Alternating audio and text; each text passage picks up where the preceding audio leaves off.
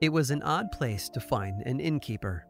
He had been brought from Bristol to the Tower of London in the spring of 1561 and soon found himself living in the Salt Tower, one of the many towers on the site. His was the one at the southeast corner where the Tower Bridge meets the River Thames. He wasn't a guest of the king, though. Not in the usual sense, at least. No, Hugh Draper had been arrested. And during his weeks imprisoned inside those cold stone walls, he noticed the graffiti left behind by past inmates, carved into the rock with whatever crude implements they could find. So Hugh Draper began to add his own to the collection. He carved two pieces of artwork, actually, both of which still survive. The first is an astrological chart, a thick ring with 12 smaller circles forming points along its path, and a spider's web of crisscrossing lines that connected each one of those to the others and around it is what looks like a stone spreadsheet filled with numbers and symbols. And the second carving was of an astrological globe. They are odd carvings for a number of reasons, not least of which because they were highly incriminating. You see, Hugh Draper had been arrested for sorcery, and although he denied the charges early on, it's clear from his carvings that he knew much more than he was letting on. In fact, it's hard to imagine how they could have helped his case. In the worlds of literature and pop culture, magicians have typically been the hero. From Merlin to Gandalf and everyone in between, so many of our stories have leaned on the powers of the almighty sorcerer. But that hasn't always been the case. In fact, for a very long time, those magicians were feared and hated. Not because they were seen as charlatans, although that was sometimes true, and not because they were viewed as practitioners of some new and dangerous cult since magicians had been around for thousands of years. No, they were feared for a much more simple reason. Because just about everyone was convinced that their powers were real. I'm Aaron Mahnke, and this is Lore.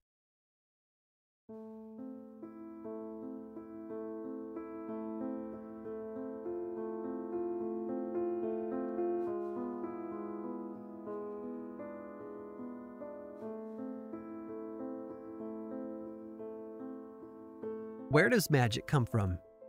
For some of us, it's not a question we've ever really stepped back and asked. For others, mostly fantasy authors, it's the question at the heart of the entire adventure. But in the general historical sense, the question, where does magic come from, has a surprising answer. The first magicians, that we know of at least, came from the world of Zoroastrianism. That's the name of one of the most ancient and continuously practiced religions in the world originating from the area now known as Iran. While the religion itself dates back to at least 2000 BCE, it's named after the 6th century BCE prophet Zoroaster. But even if none of that sounds familiar to you, you would immediately recognize the word for their priests the Magi. Zoroastrianism involves a lot of familiar elements judgment after death, a heaven and a hell, and the concept of free will. And right at the center of it all is the balance between good and evil, represented by two powerful figures Ahura Mazda on the light side and the desert demon Ahriman on the dark side. And this duality helped reinforce later ideas, like the Christian devil, sometimes known as Mephistopheles. And those magi spread their teachings. In the Greek world, they were known as magus, and I think it's pretty clear how those words have been passed down to us today as the word magic but it was really in the medieval world that magicians truly flourished. Now, it's important to keep in mind that for centuries, magic was everywhere. Midwives and monks, priests and physicians, scholars and scientists, any of these people could be, and often were, viewed as practitioners of magic. For a very long time, many medicinal practices involved natural magic, where herbal remedies were applied alongside incantations from sacred texts. And at the core of a lot of this was that idea of good and evil. Some of the magic was tolerated and even appreciated because of its helpful nature, while other branches of it were shunned or even outlawed. People acknowledged the ancient power these magicians possessed, but they were also anxious about the dangers it might invite. In medieval Europe, there were officially seven types of magic that could be practiced, and their names mostly make sense to this day. Geomancy, hydromancy, aeromancy, and pyromancy were concerned with earth, water, wind, and fire. Chiromancy and scapulomancy were fortune telling methods that focused on the lines of the palm of the hand or the shape of a person's shoulder bones, respectively. But if you're counting, that's only six. The final one, it seems, was the most feared of the bunch black magic. This was often bundled under the umbrella of necromancy and usually involved communication with the dead and summoning spirits. It was dark magic because it involved an area of life that most people avoided death, but also because it brushed up against the one thing that medieval Europeans feared above all else the devil. And hovering outside this list of seven realms of magic was the equally ancient practice of alchemy, with some of its oldest roots found in China before spreading westward to places like Egypt, Greece, and Rome. Alchemy was a world that was so mysterious and so secretive that it was often assumed to be equal parts magical and evil. And look, I know that's a lot of information to have thrown at you, a lot of words and cultures and things you won't remember in a few minutes, and that's okay. But I'm telling you all of this for a larger reason, and here it is. One of the oldest beliefs in the world is the idea that some people can wield supernatural powers to help or harm their communities. And at the same time, one of the oldest occupations in the world, aside from hunting and farming, was that of the magician. But by the time the Renaissance began, right around the end of the 14th century, more and more of that magical world was becoming forbidden. After all, that's why Hugh Draper, our innkeeper from Bristol, found himself a prisoner in the Salt Tower in London. More and more, magic was becoming evil, and society was punishing those who broke the rules. But that didn't stop people from doing it anyway. In fact, the pages of history are filled with stories of brave individuals who broke the mold and left their mark on the world through the forbidden practice of the magical arts and their power, it seems, was frightening.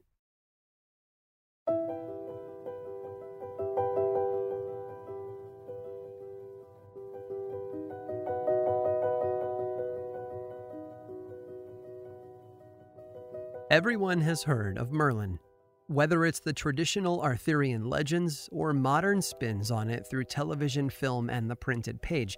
He's one of the cornerstones of the entire concept of magicians. But he's also a work of fiction, which doesn't help us out that much, does it? But the Merlin of Japan was a very real person. That's what historians call Abe no Seimei, a man who lived and worked in the latter half of the 10th century. He was what the Japanese called an onmyoji, a wizard who served a number of Japan's emperors during his lifetime, and his powers were legendary. It's said that Abe no Seimei inherited his gifts from his mother, who was skilled at fortune telling and divination.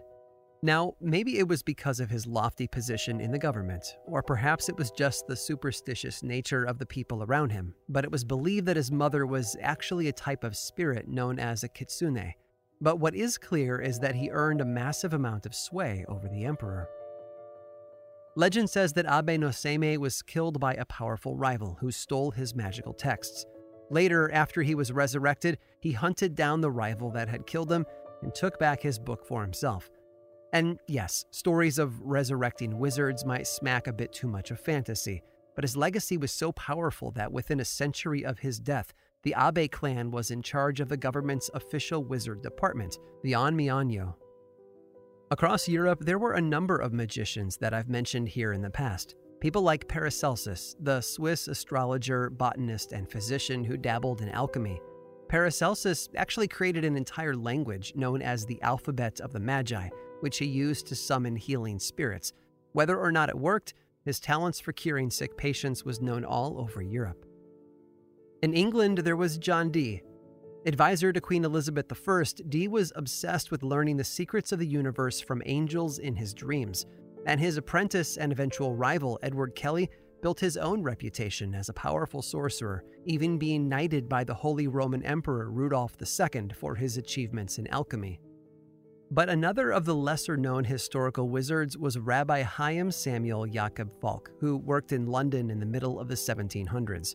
Famous for being a powerful practitioner of the Jewish mysticism known as Kabbalah, Falk was said to be able to go long periods of time without food or water, and could use the names of God and the angels to perform amazing feats of magic. Just like John Dee, Falk was obsessed with his own dreams, and he kept a journal of all the arcane knowledge that he learned from them. Countless legends surround his life, although it's difficult to separate out the truth from the fiction. Plus, there's a good amount of anti Semitism in them, which casts them all in a suspicious light. Still, he made a powerful impact on the Jewish community in London. And then there was Alphonse Louis Constant, a French magician who became famous for his theories of what he called transcendental magic. Working under the name Eliphas Levi, his ideas focused on our place in the universe and helping people to navigate it. And if you've ever used modern tarot cards, you have him to thank for making the modern design as popular as it is today. Now, it would be easy to think of historical sorcerers as individuals who lived hundreds of years ago, and in general, yes, that's correct. But one of the most infamous students of magic passed away as recently as 1947. Aleister Crowley, much like John Dee and Edward Kelly, was born in England and while some of his interests seem very modern today, like his obsession with sex magic and secret societies, he never lost sight of his magical roots. It's said that he regularly communicated with spirits from Egypt and claimed that it was the Egyptian god Horus who gifted him with the title of prophet. In fact, scholars today view Crowley's approach to magic as something more akin to a religion, which sort of brings the journey full circle, echoing back to the Magi, those magician priests of ancient Zoroastrianism. All of the people I've mentioned were influential. All of them were surrounded by legends of great power, and all of them are remembered by historians as famous wizards in their own right. But at the end of the day, there are few who can hold a candle to one individual. Partly because of his reputation and the deeds that were attributed to him, and partly because of his impact on our views of what a sorcerer actually is. He was part trickster, part scholar, and 100% dangerous. And if even half the stories that are told about him are true, he might also be something bigger. One of the most powerful sorcerers in history.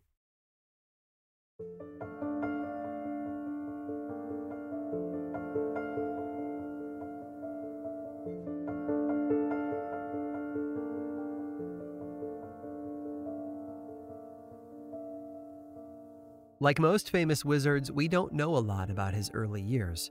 Johann Georg would later claim that he was born when the Sun and Jupiter were conjunct in the sign of Taurus, which admittedly isn't very helpful to most of us. But looking at the years he was active and the astronomical data, he was most likely born in 1478. Where? Well, that's another mystery.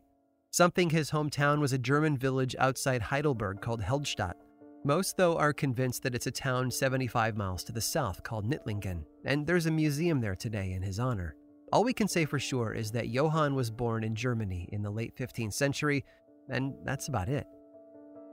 In 1506, he pops up on the historical record, where he's recorded performing magical feats and telling fortunes for those who request him. And then just a year later, he is mentioned in a letter by a prominent religious leader, Abbot Johannes Trithemius. His words aren't kind, but they give us a solid glimpse into the man Johann Georg had become. At just 28 years old, Johann had already made waves. That man about whom you wrote to me, the cranky abbot wrote, who dares to call himself the prince of necromancers, is a wandering vagrant, a driveler, and a cheat, who deserves to be punished with a whip that he may not lightly dare to publicly profess that which is abominable against the Holy Church. Clearly, the old abbot wasn't interested in pulling punches, but the word to focus on in his critical review of the man was necromancy. It seems that after working his way through Germany performing small magic tricks and divination for a growing fan base, Johann Georg had acquired a darker reputation. The unhappy abbot Trithemius goes on to lay out his crimes in perfect detail. Johann Georg, fount of necromancy, astrologer, second magus, chiromancer, aeromancer, pyromancer, second in the art of water.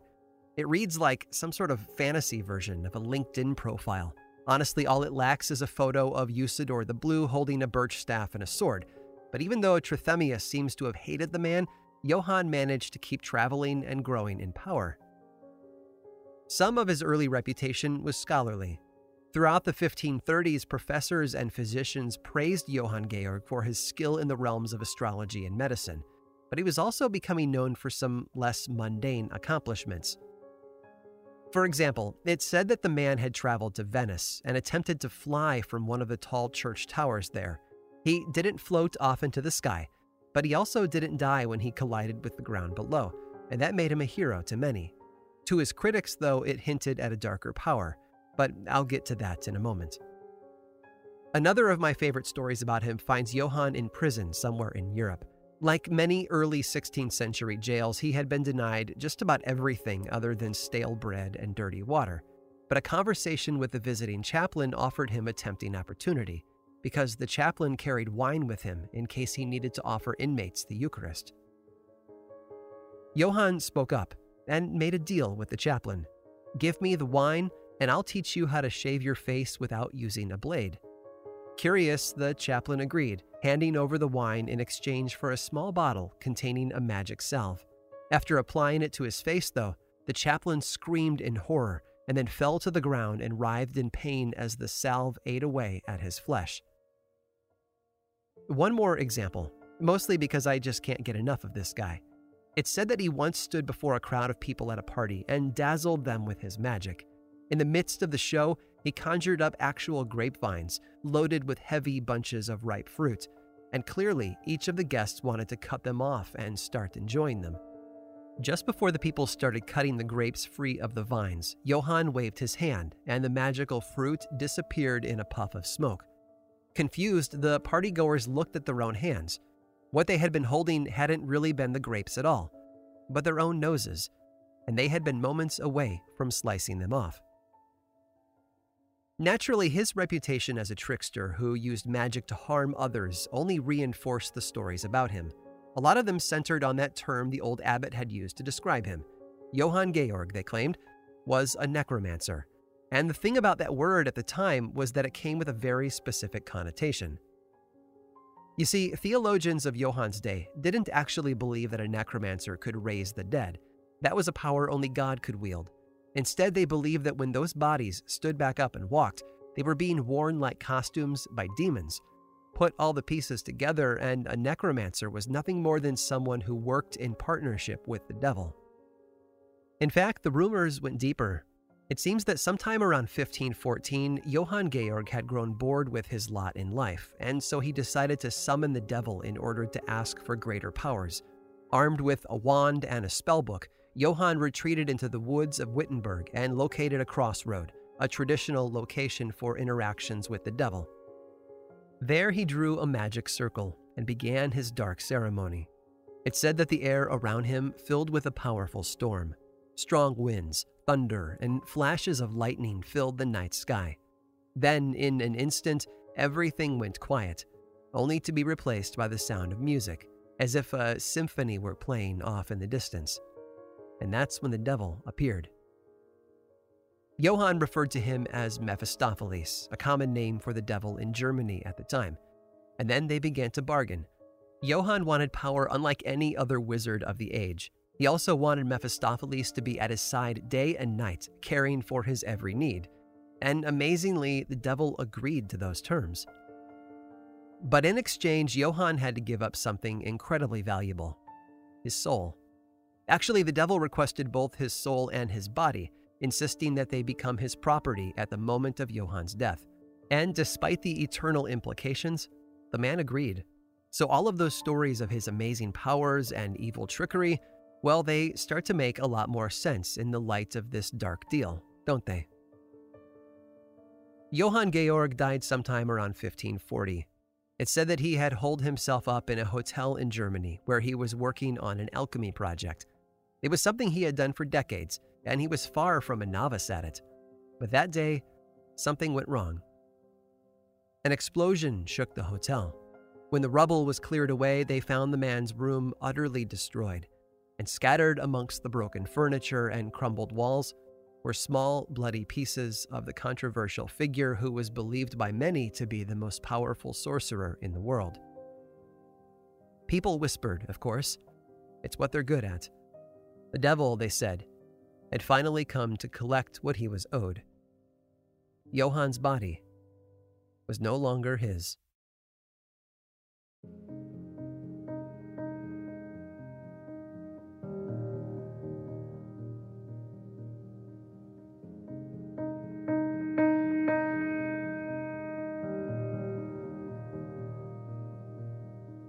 It's honestly difficult to imagine folklore without magic.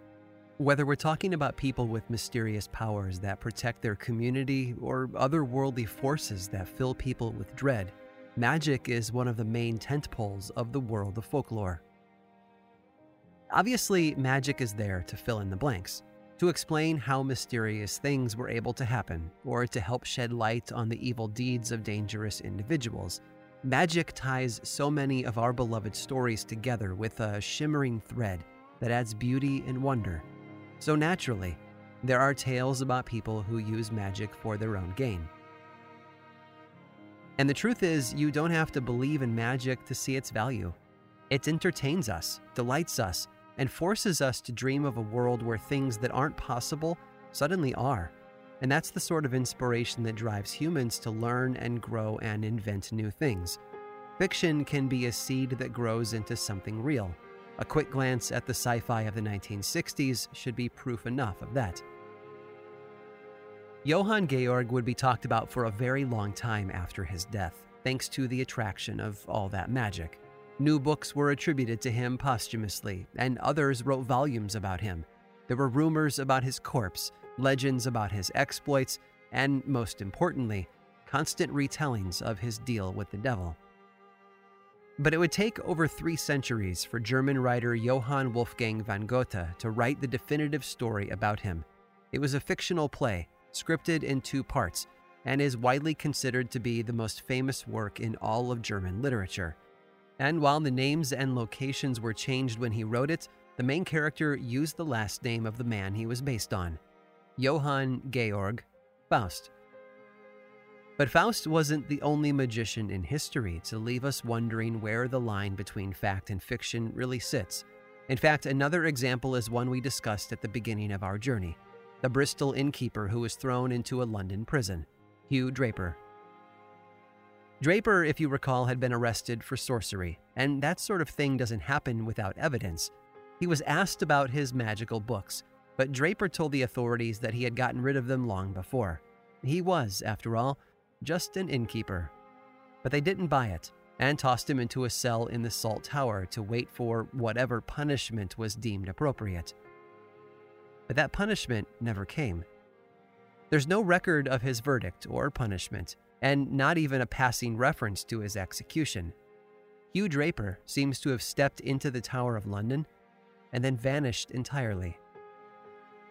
Now, sure, we could probably just blame poor record keeping. Maybe he was hauled out and hanged from the Traitor's Gate, or perhaps he was quietly executed in a less public location. The Crown could do whatever it wanted, after all. But not writing it down feels very odd, doesn't it? Or maybe Hugh Draper found a different way out. What if all his carvings and symbols were part of his plan to escape, drawing, so to speak, on all that arcane knowledge that he had locked away in his head? He was a sorcerer in the era of witch hunts, and his future certainly didn't look bright.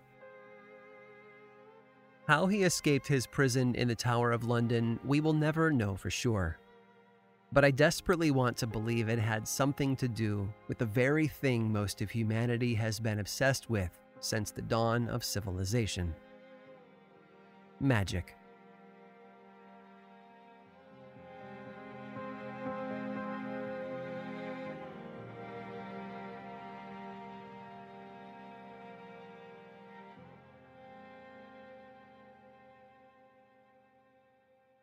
I think it's clear that people like Johann Georg Faust were cut from a different cloth, mixing chemicals in their study night after night, performing illusions for nobles and paying audiences, telling fortunes with the help of elaborate astrological charts. They were the rock stars of their day, loved by the public, sneered at by respectable scholars, and always surrounded by controversy. But they also pushed science forward. Stick around after this brief sponsor break and I'll tell you about one more bizarre yet brilliant sorcerer that should never be forgotten.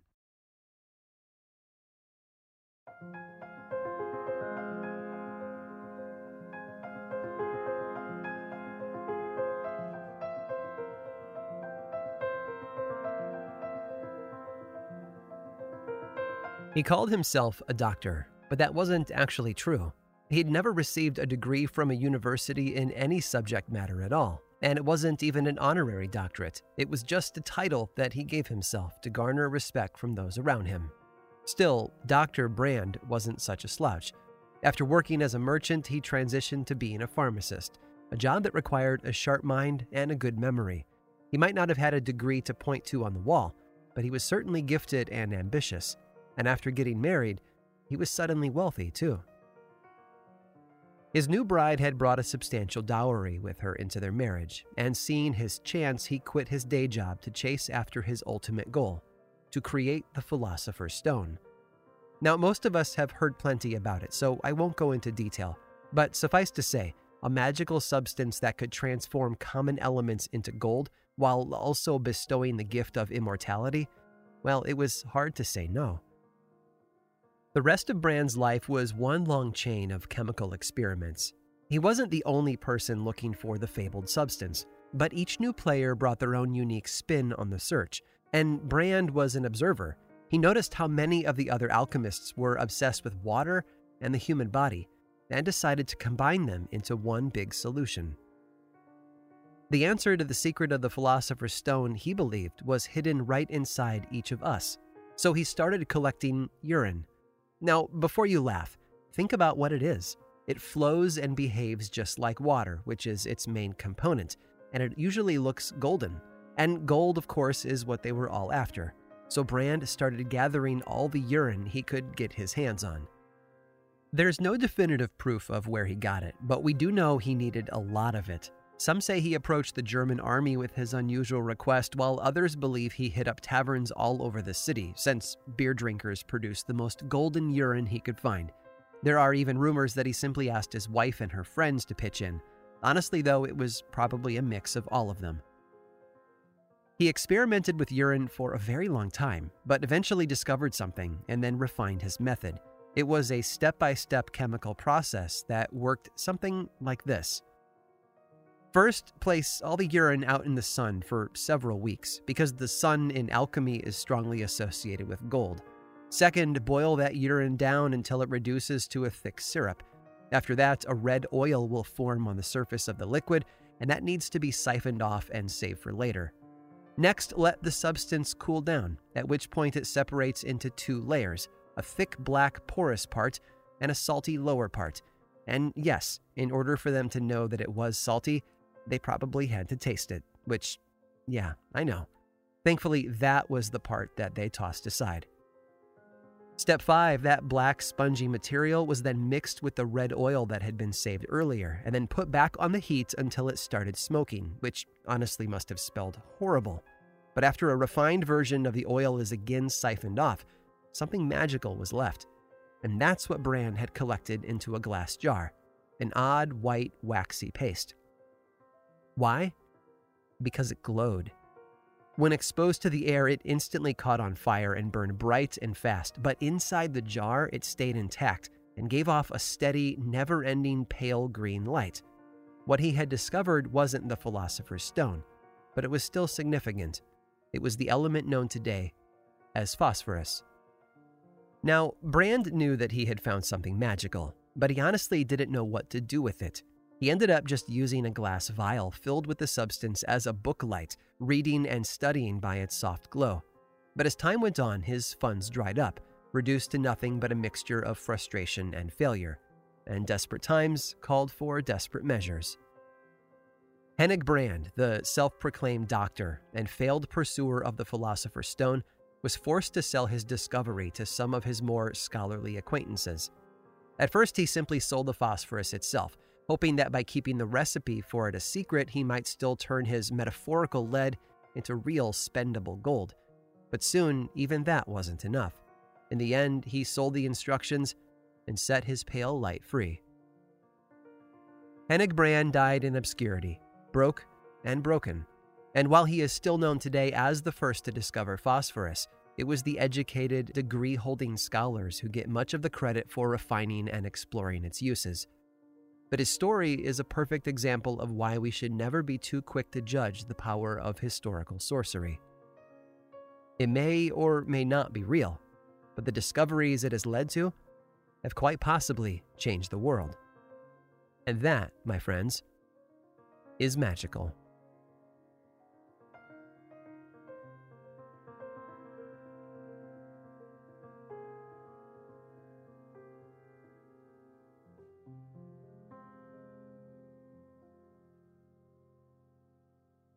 This episode of Lore was written and produced by me, Aaron Mahnke, with research by Ali Steed and music by Chad Lawson. Lore is much more than just a podcast. There's a book series available in bookstores and online, and two seasons of the television show on Amazon Prime Video. Check them both out if you want more lore in your life. I also make and executive produce a whole bunch of other podcasts, including Aaron Mahnke's Cabinet of Curiosities and Strange Arrivals, all of which I think you'd enjoy. My production company, Grim and Mild, specializes in shows that sit at the intersection of the dark and historical. You can learn more about all of those shows and everything else going on over in one central place, grimandmild.com. And you can also follow the show on Twitter, Facebook, and Instagram. Just search for Lore Podcast, all one word, and then click that follow button. And when you do, say hi. I like it when people say hi. And as always, Thanks for listening.